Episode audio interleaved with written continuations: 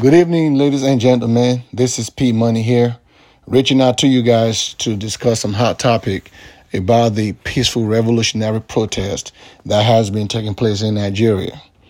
People are clamoring changes, and I am so totally in agreement with that because the melancholies of our citizens have been falling so much on some deaf ears.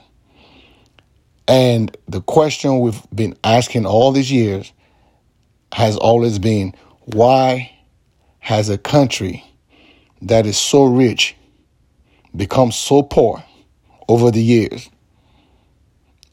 And the people peculating our wealth for far too long don't seem to give a care about this question. Neither have they even been concerned about the abject poverty they've inflicted on our people for far too long.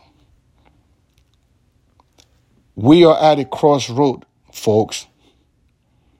And all we need right now is to unite and get behind this novel movement and begin to stick it to all these criminals we have in power.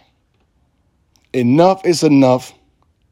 There is an old adage you can't keep doing the same thing and expecting a different result. This movement has to be taken seriously so we all can bring about that change that has been so badly needed in our society. Thank you, ladies and gentlemen.